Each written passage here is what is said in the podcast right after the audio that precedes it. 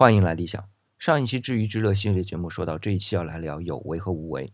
王东岳先生在这一章里举了很多例子来说明无为的存在，比如说花岗岩远比有为的存在，比如说哺乳类动物存活的时间长，而且越无为越存在。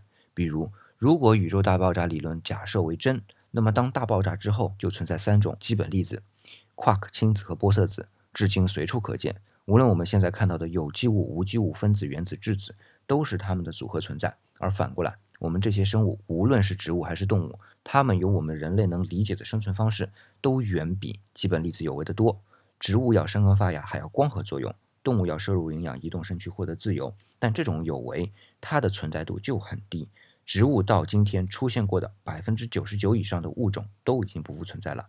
至此呢，王东岳先生得出了一个结论，对我是很震撼的。他说：“有为者总是把衰弱的无奈夸张成聪明和骄横，而无为者总是把永恒的强势掩藏于手镯和静默中。”